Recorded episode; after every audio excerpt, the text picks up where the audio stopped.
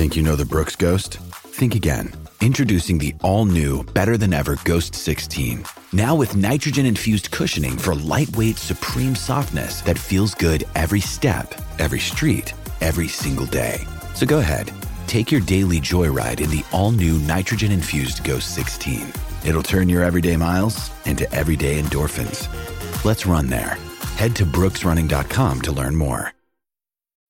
When you need mealtime inspiration, it's worth shopping Kroger, where you'll find over 30,000 mouthwatering choices that excite your inner foodie. And no matter what tasty choice you make, you'll enjoy our everyday low prices, plus extra ways to save, like digital coupons worth over $600 each week. You can also save up to $1 off per gallon at the pump with fuel points. More savings and more inspiring flavors make shopping Kroger worth it every time. Kroger, fresh for everyone. Fuel restrictions apply. Favours the right footer here, but Griffiths, having got the goal, goes again. Quick Father tries it, don't know. Long we over. Oh, what a goal! What a goal! Fletcher! It's Lucius McCulloch saved it in. Barry Ferguson. Dalglish again,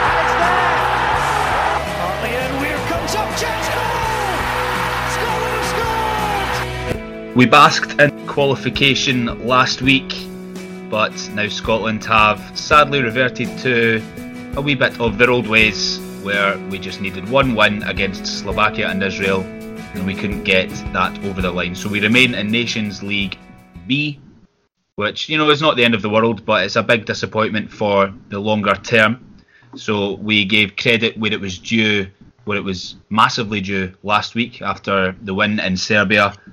But now Gordon Shiak and Ben Ramage, I think it's fair to say that the team need to face probably a little bit of criticism for the way that they handled those two games, Ben. Yeah, I think that's fair to say. Um, like we talked about, we talked about it before. The big game was Serbia, and absolutely fair play to them for coming through that because that was a nerve jangler ever there was one. Um, but we've spoken about how important the Nations League was as well. That's the whole reason we, we had that chance in the first place, and it doesn't. It really does feel like we let an opportunity to get ahead of the game for the World Cup slip through our fingers. Um, so it, it was it was tough. It was tough because I do think we actually played pretty well in both games, and we had plenty of chances in both games. We could have gone ahead in both, but when it came to it, we just couldn't find a way back after going ahead. After they went ahead, sorry. Gordon, how much emphasis do you place on uh, uh, the disappointing aspect of not being able to, to get up to the top tier of the Nations League? Um, well, as someone who, who spent the last several months endlessly bang, banging the drum on my website and on Twitter about the importance of the Nations League and how big it could be to get promoted, yeah, I'm, I'm naturally very disappointed that we didn't take those opportunities, as, as Ben spoke about there. But, you know, the sort of philosophy that I do generally try to live my life by is that, you know, respect the process, not the outcome. Because sometimes you can do the right things in the right way, you can have the right plan, and you don't get the right outcome. And on the flip side, sometimes you can get the right outcome, but you didn't get there the right way. You know, I would look at the games we played last month at home after the Israel semi final when we beat Slovakia, we beat the Czech Republic 1 0 at home. Looking back at those games, we probably only created one or two decent chances in each game. We were able to take one of them in each game. That efficiency of conversion was always going to be unsustainable. Conversely, as Ben alluded to, these last two games, Slovakia and Israel, we created more than enough chances to win them and we didn't. So does that then mean that the games last month were good results because we won, and these ones are bad results? It's always a little bit of column A, a little bit of column B. Um, I think something is coming. They're working on it. You know that last night was what the eighth game in a row we've played with this system. They're getting better at it, but I think there's a real need for a plan B now. That when we go behind, I think we're struggling to make changes to the flow of a game, changing the shape. Look, you have to get the foundations right before you can build a house. Steve Clarke had to sort out the defence. He had to make us hard to beat. I feel like to an extent he's done that. But you're right in terms of creating chances, scoring goals, and changing the plan if we go behind. I think those are what's in Steve Clarke's in tray right now. So, Ben, is the importance of not just Lyndon Dykes, but an on form and uh, impactful Lyndon Dykes? C- c- can the importance of that be understated at all? Because we saw last night against Israel, Dykes was playing, but he wasn't his usual self as he was in the previous games for Scotland, and, and we did look like we lacked a bit of a threat up front with, with him not being uh, firing on all cylinders. Yeah, and I think that's the issue with 4 5 1 or 5 4 1. Um, if you only play with one striker up front, you're so reliant on him having a good game. You know, more so when you've got two up front, then at least they can bounce off each other. Um, one can play better than the other. Whereas if it's just one up front on your own, you're so isolated. If you if the ball's not sticking to you, then the whole system struggles. And I don't know how much tired legs came into it because that was the third away game on the bounce, and the first one did go to extra time. So I do wonder how much the legs were really just gone, um, especially against Israel.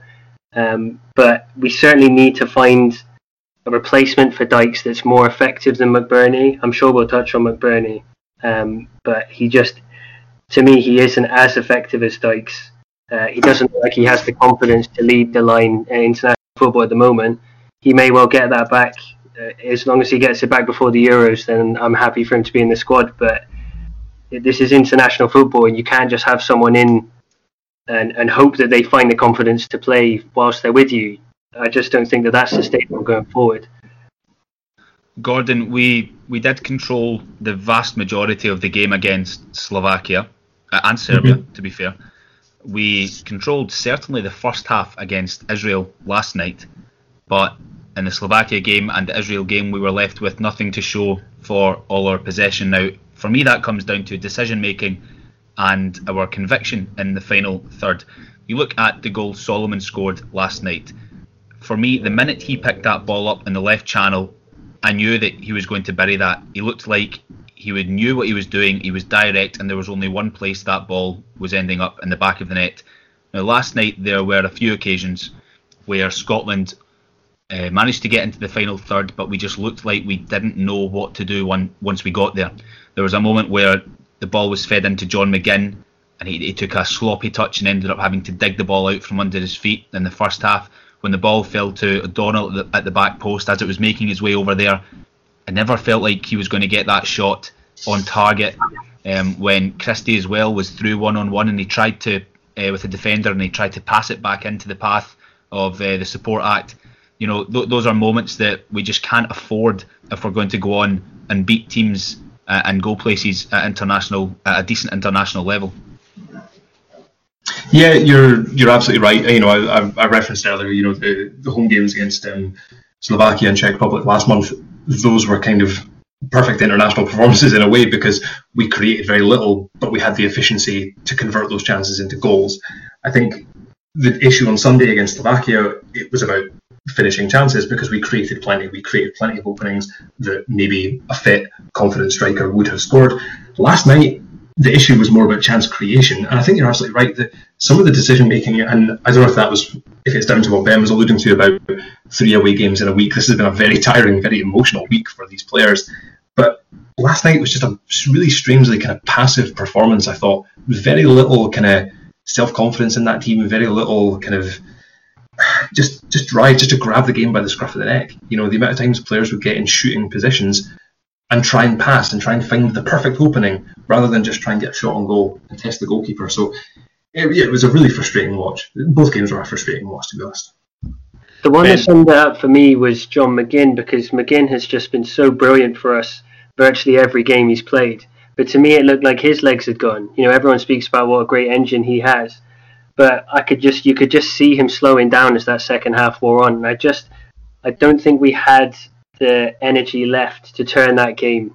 Um, you spoke about it as well. You know, Christie had a brilliant chance on the edge of the box. I can't still can't understand why he didn't shoot. Griffiths had a chance in ten within ten yards that you thought, right, this is it.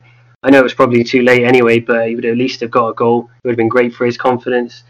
So I'm not sure if it was just a case of the lads had just spent everything they had on that Serbia game um, in terms of beating two, you know, very decent uh, countries away from home. It was maybe just a bit too much for them.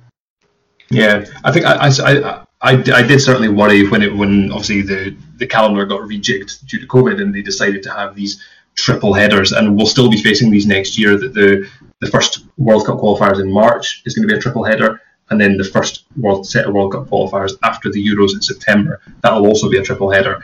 And right now I, I do worry about the sort of depth and resolve of mental and physical strength in our squad to handle these these triple headers especially if they involve some some decent bits of travel in them We'll look at the depth we've got going forward then. Okay, so we can all agree, I'm sure, that the majority of the fans would agree that Lyndon Dykes is first choice striker. He's had such a great impact on the team and the squad, and I think that there, there can't be many that would deny him the number nine shirt at the moment. Okay, so after him, we've got Griffiths, Ollie McBurnie, Lawrence Shankland, and probably to a lesser extent, Ollie Burke.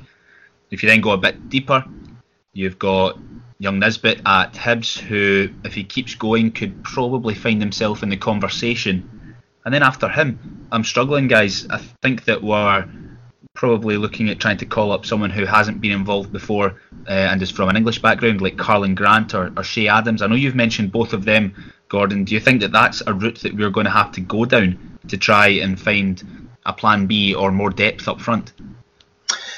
I, I've, I've always been an advocate for calling up players regardless of where they're born. I mean, the rules are there for a reason. If players are eligible, you have to ask the question, you know, and what better time to ask the question than when you've got a Euro 2020 finals on the horizon and to use as effectively a carrot. I mean, I know in Football Manager, which obviously is uh, is real life, as we know, and um, that certainly worked for me when I was Scotland manager and I was going to the Euros. I, I called them all up. So, um, yeah, why not? Like, do do people in Germany? I, think I think in Scotland people can get quite precious about where players are born, and I find it incredibly tiresome. I mean, do Germany care one jot when they win the World Cup when they've got Miroslav Klose born in Poland and Lucas Podolski born in Poland? Of course they don't. Don't be stupid. So why not? Why not? Ask the question.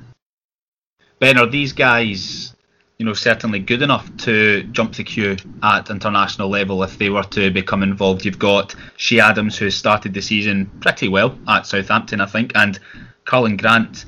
Uh, forgive my ignorance, Gordon. Maybe you can fill in here. The last I heard, he was at Huddersfield. Is he Huddersfield, yeah. yeah, Huddersfield. Uh, yes. Oh no, I think I think he's at um, West Brom now.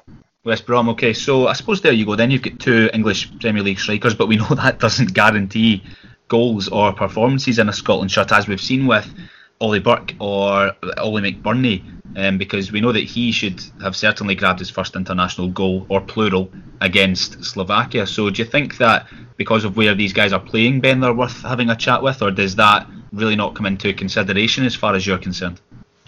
I honestly don't think Clarke will care. I don't think he'll give a toss where they're born, to be honest. I think if they're good enough and they can fix this problem then absolutely have a look. And as we've said, you know, we've got World Cup qualifiers. If they can come and prove their worth during them, then happy days get them in. Um, uh, strikers have always been an issue for us. As long as I've followed the the, the, the team, we've never had a, a, a, massive amount of strikers that we can call on goal scorers. Dykes Dykes has been a blessing. Um, we've been he's really come along just at the right time to get us through to this first major tournament. Um, but we we clearly need to still be doing some more work, um, picking up some new some new options up front. If we move on to the midfield, Ryan Jack and Callum McGregor are certainly Clarke's boys in that position, slightly deeper. And to be fair, they both really stepped up against Serbia. We we complimented them on that last week.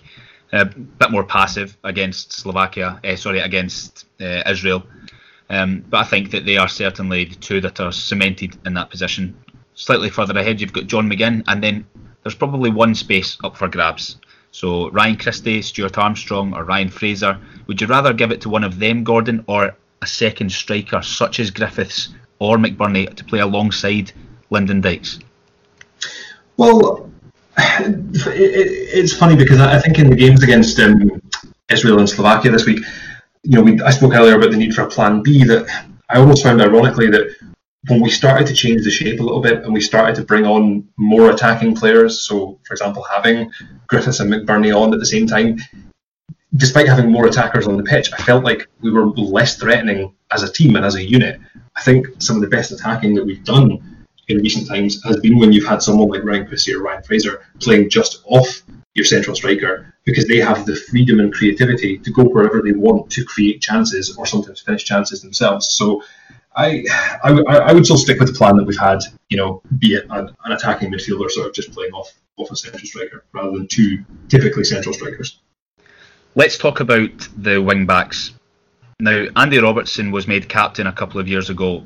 Uh, as far as I'm concerned, that was a bit of a PR move from the, the SFA because the fans weren't on side with the team and the management at that stage, and Andy Robertson was the nation's sweetheart, uh, going really, really well at Liverpool. He could really do no wrong. Everybody loves Andy Robertson, so made him captain.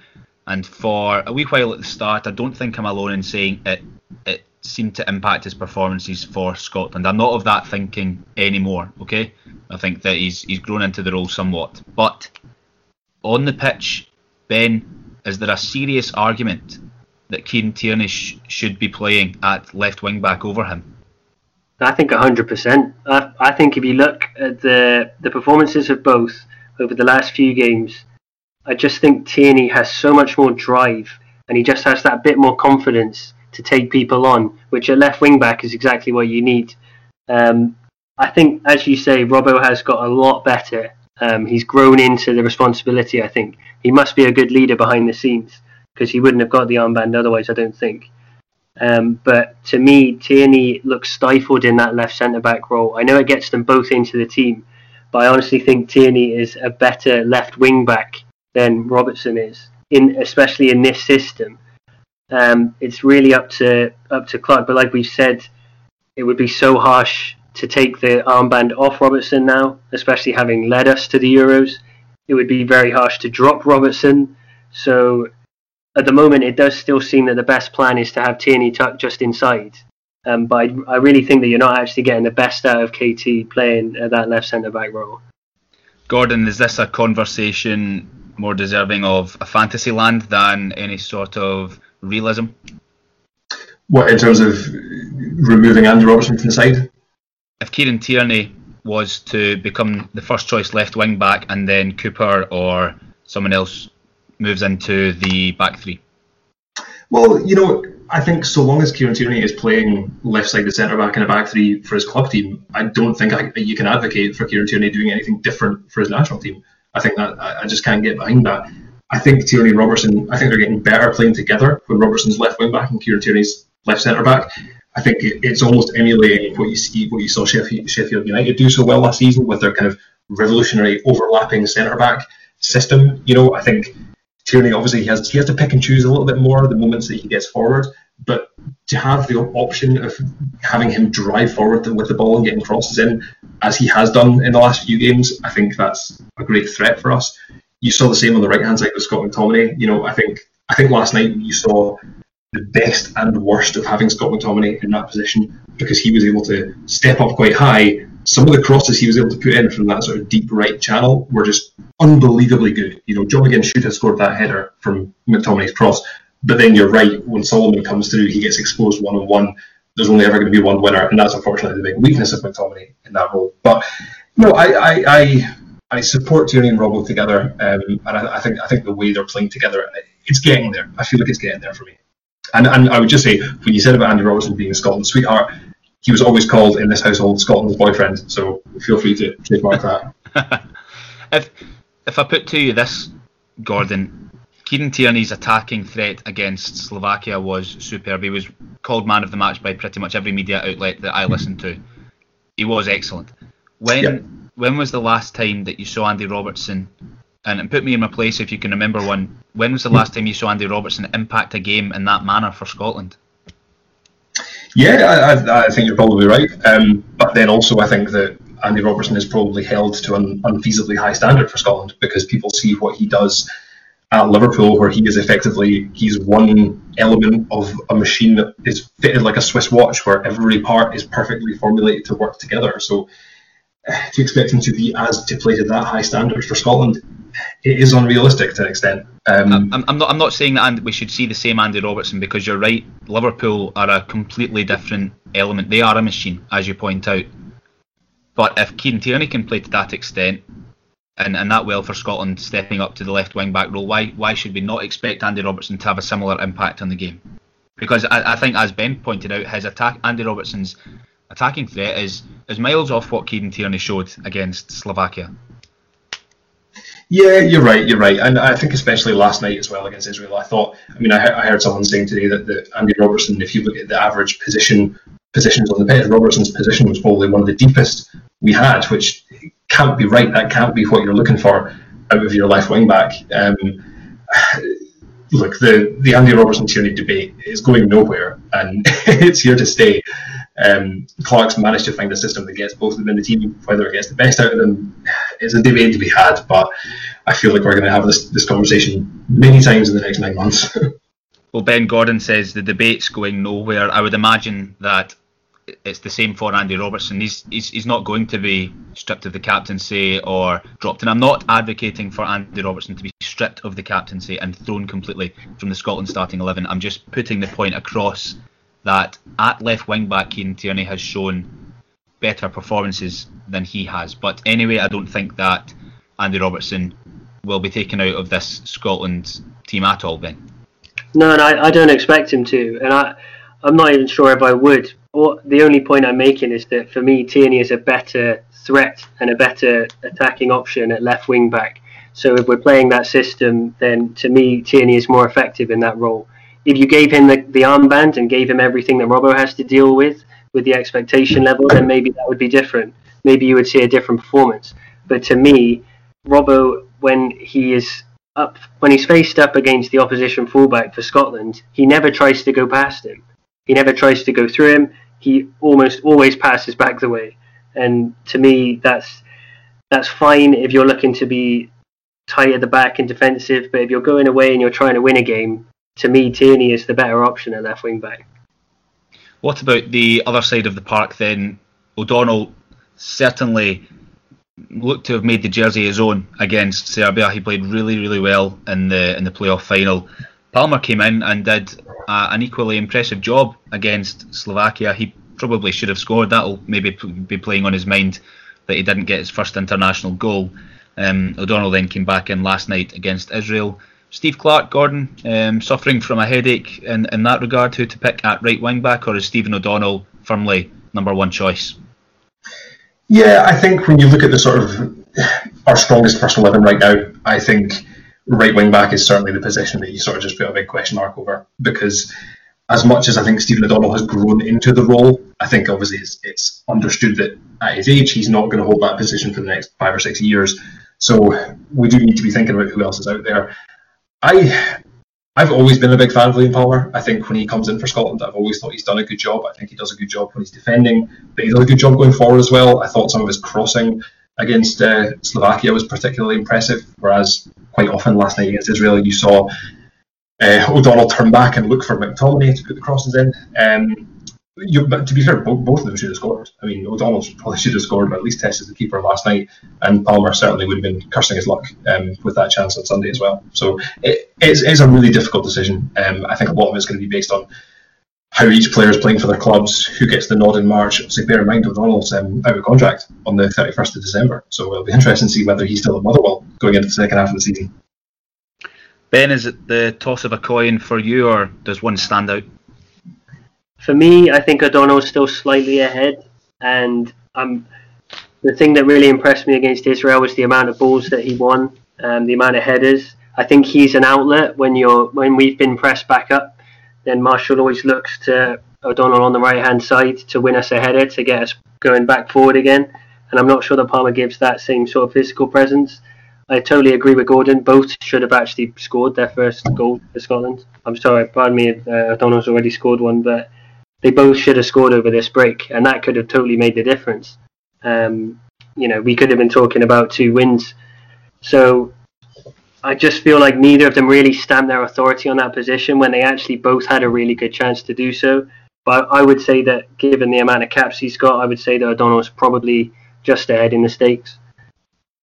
Speaking of scoring first goals for Scotland, I think we need to at least touch on Ollie McBurnie. Now, whether you're in his corner or in the opposing one, um, it makes for interesting conversation, but also it's starting to get, in my opinion anyway, slightly tiresome the, the absolute pile on on Ollie McBurnie at the moment because uh, Darryl Broadfoot was on Sportsound the other night hitting out with some stats and some analysis of McBurnie's performance against Slovakia. And if he had taken one of his chances, then it's pretty much um, the ideal striker's performance. I think that he rated in the top three or four in most aspects of the game in terms of passes completed, headers won, etc., etc. He's just missing that goal, and I don't think no matter how well he performs, he's not going to go up in the estimations until he gets that goal, Gordon.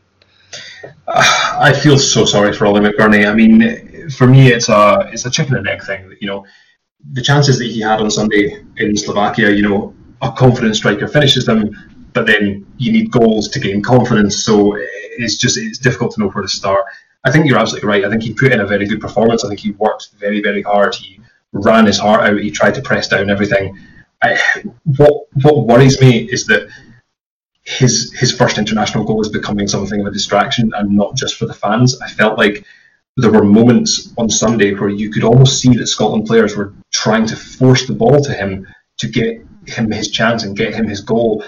And sometimes that wasn't the best choice. Sometimes that wasn't the best decision. I mean, there was a there was a great crossfield ball from Kieran Tierney at one point that drops to Leigh Griffiths in the box. All you want him to do is touch it onto his left foot and take a snapshot. And what he does is he tries to cushion a pass square to McBurnie. And you're thinking, are you doing that because you're just desperate for him to get a goal? And look, I think it's great that they're supporting their teammate, but at what point does it start to become a distraction? Um, but look, I, am I'm, I'm very close to muting the word McBurnie on my social media profile because the abuse he gets is disgusting and incredibly tiresome, and just you, you hate to see it.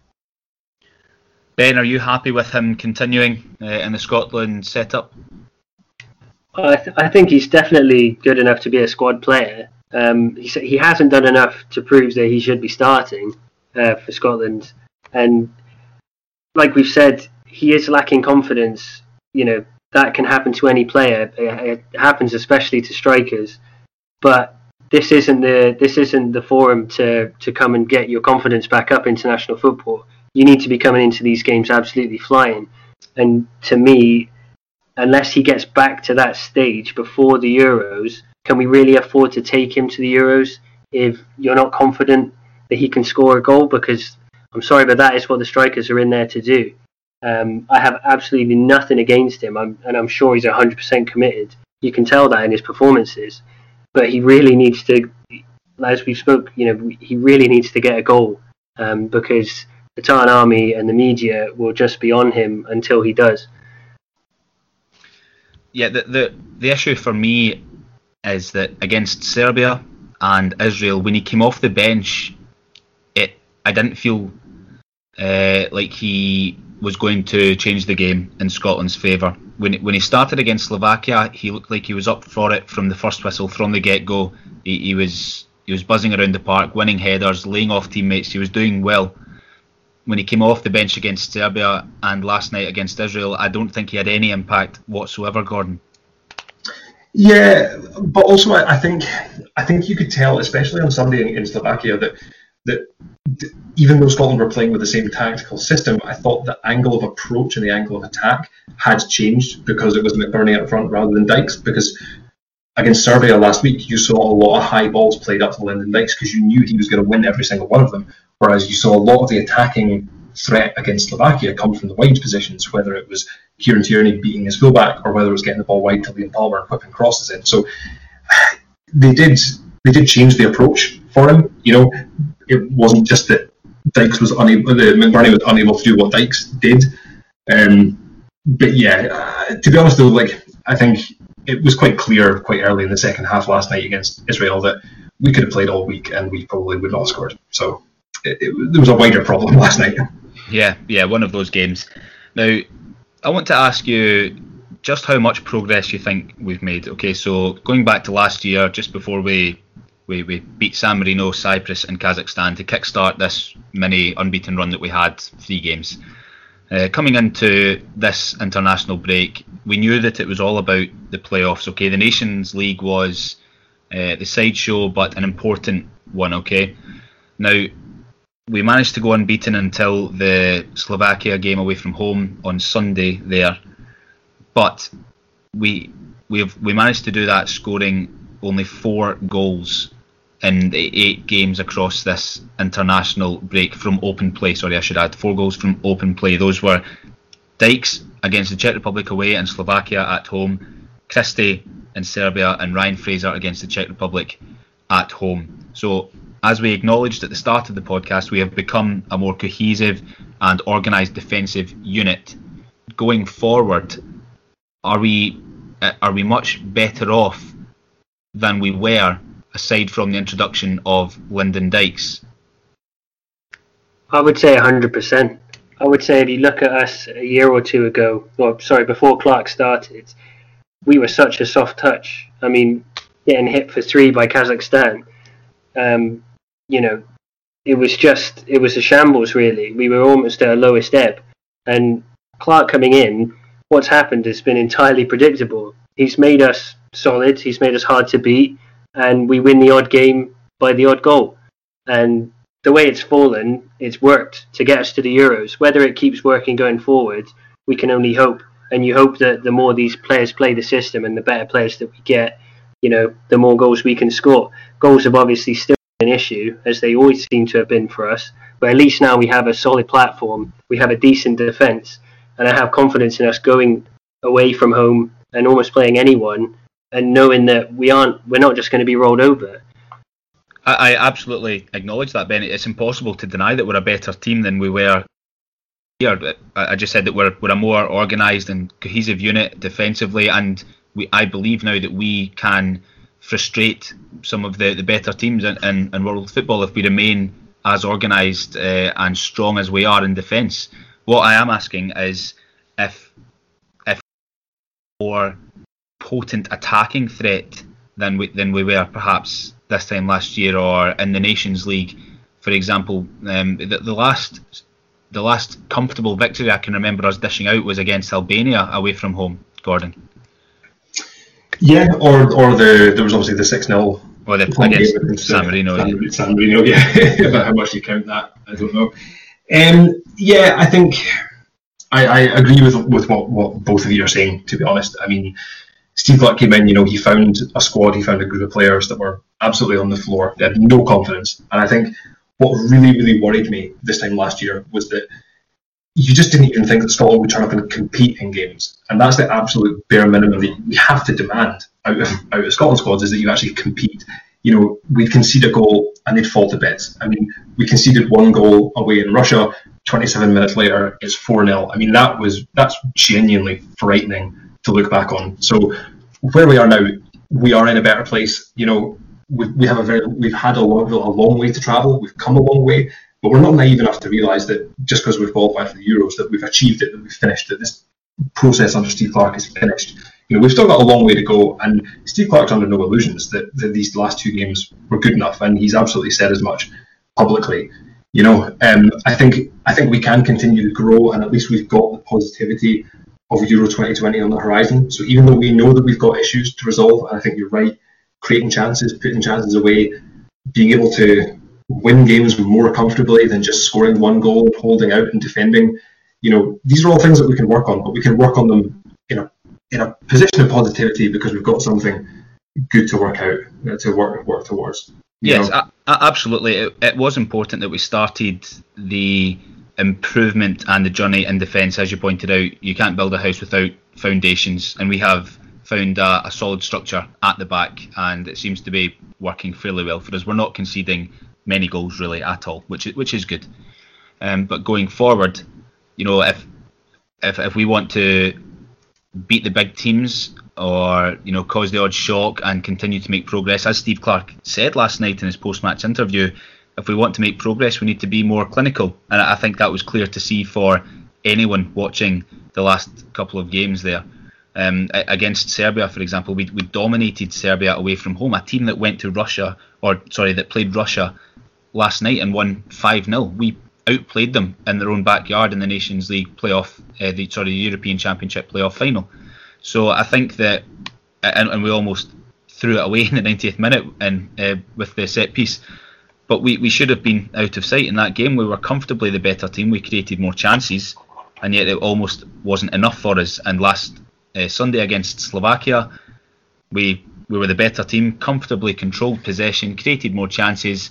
McBurnie and a few others uh, couldn't stick them away. And then last night it was just the decision making in the final third. And I'm not trying to uh, look for things to be negative about. I, th- I, just think that this is in front of our very eyes. That it's clear to see that we've got a problem uh, putting the ball in the back of the net and doing it with a bit of conviction.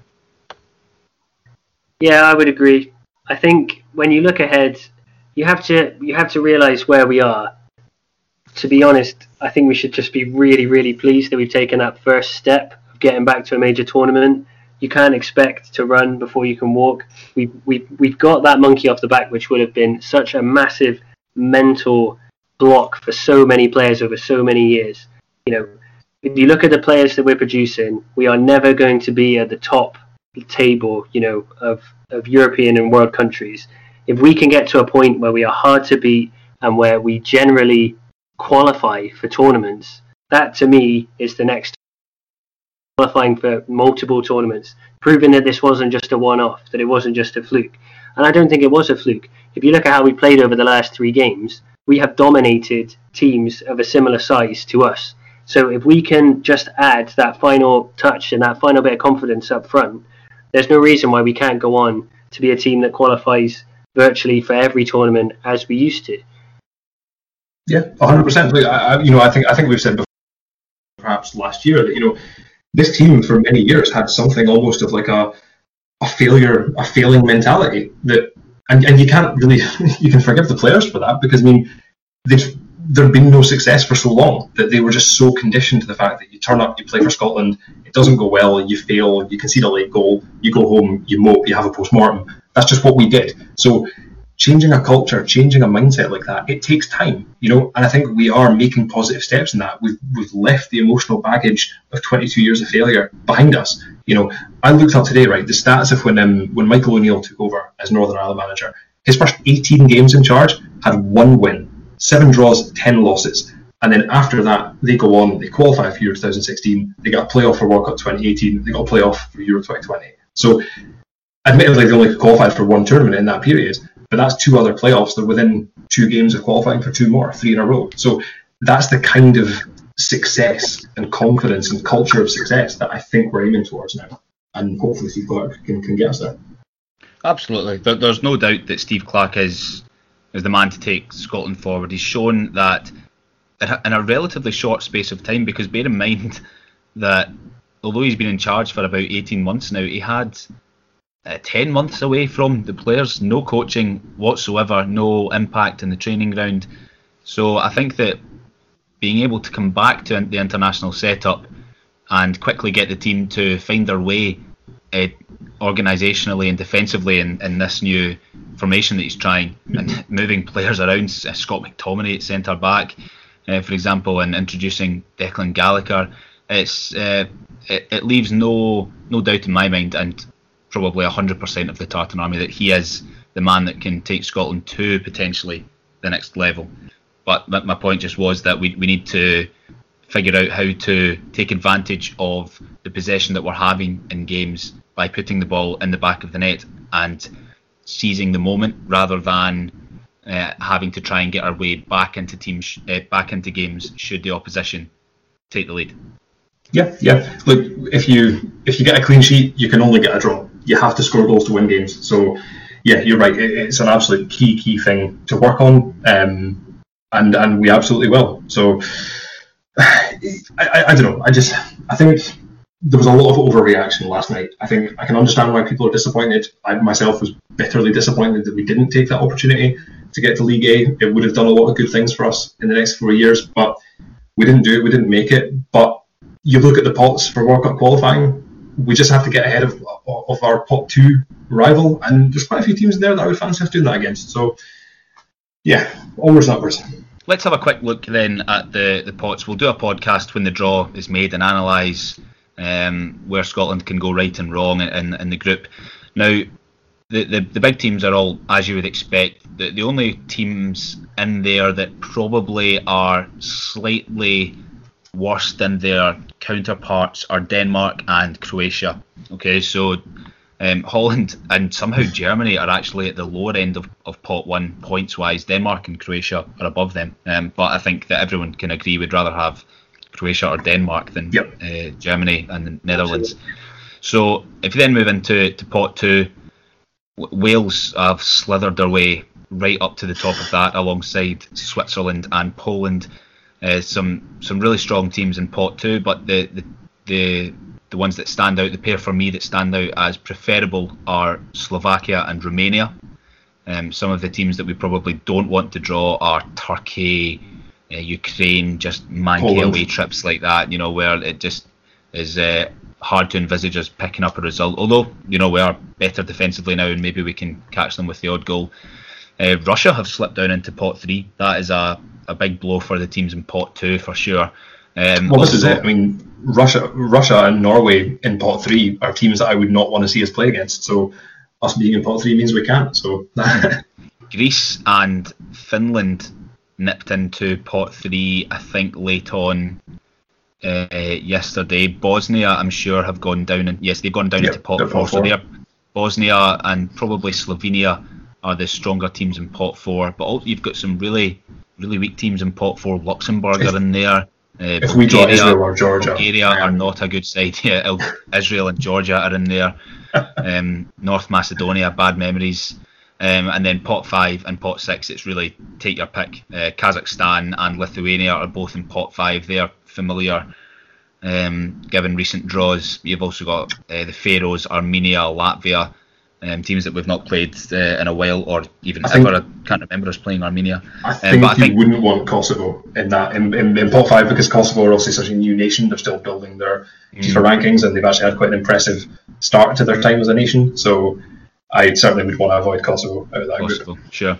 Uh, pot, pot two is the interesting one because if you, if you end up with uh, Turkey or uh, Poland or, or Switzerland, you know, we are, I think, starting very much as third favourites in the group. But if Romania or Slovakia come out, um, even even Wales, I know that they're high up in the pot listing points wise, but I feel that Wales they, they can't be. I'm maybe I'm ignoring the evidence and the facts that are staring me in the face given their recent success, but they can't be too far out of our reach if, if we were to, to come up against Wales, guys. Yeah, I, I, I, think for me, we've got unfinished business against Wales because obviously we went um, when we had them in World Cup 2014 qualifying. You know, we went down to Cardiff, we took the lead. We should have been two 0 ahead, but then Charlie Adams crossed from from the left on out that Steven Fletcher nodded in, and it was nowhere near. Um, yeah, for me, I think we've absolutely got unfinished business against Wales, and I think as much as they've got some real standout players, your Aaron, Aaron your Gareth Bales, I think as soon as you chip back behind that starting 11, uh, they don't have the depth behind them. So I think as a second seed, you could see them dropping points all over the place. Ben, if you're looking at pot two here, I'll just list off the countries Switzerland, Wales, Poland, Sweden, Austria, Ukraine, Serbia, Turkey, Slovakia, Romania. Is it the last two, Slovakia and Romania, that jump off as preferable for you? Yeah, I would say so. I would say looking at Slovakia, I'd say we're we're pretty level actually. If, to be honest, I think if we play well, we're actually better than Slovakia. So I would say going into those campaigns, if you were to draw those two, horse race for second. But I have to say there are some of the top teams now that with this system, this is this system is almost built for us to play bigger teams. Clarke showed that with Kilmarnock, the results he got against the old firm, against bigger teams this system's actually made for those games where they have to come and attack and then you break on them. So I'm honestly quietly confident going forward. Fingers crossed we can get a decent draw because we have been shafted with draws for, for years and years. So can we please? I would really love to avoid Israel, um, Georgia, like we've said. There's a few that are sort of old where there's the, the scars of those games that we've had against them. Let's let's get some some some new opponents and let's qualify for the World Cup. And, and let's, and let's let's let's hopefully get some good away trips as well. Because hopefully, hopefully by the time these games, maybe obviously probably not the March games, but the games towards the back end of next year. Let's hope fans are travelling and the Tartan Army can get get back on tour again. Absolutely. Absolutely. All right then, guys. We'll we'll come together again in a few weeks when the draw is made and assess Scotland's chances. Okay. So for now, yes, we basked in the glory of qualification for the European Championship. Disappointing end to the international break, but I like the positivity you guys are exuding. I'm a bit more of a, a cynic or a skeptic. I used to be an optimist. I remember the the qualifying campaign where we had to go to Spain and win and hope that Lithuania beat. Uh, I, I was convinced before kickoff that there was no way that we are we're not winning this. Uh, things things are things are different now. But you're so uh, you're so old and cynical, Andy. Yeah. okay, well let's just hope by the time that the the World Cup qualifiers come around, we've we've figured out how to to score goals. All right. Yeah.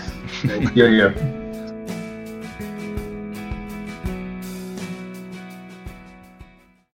Sports Social Podcast Network.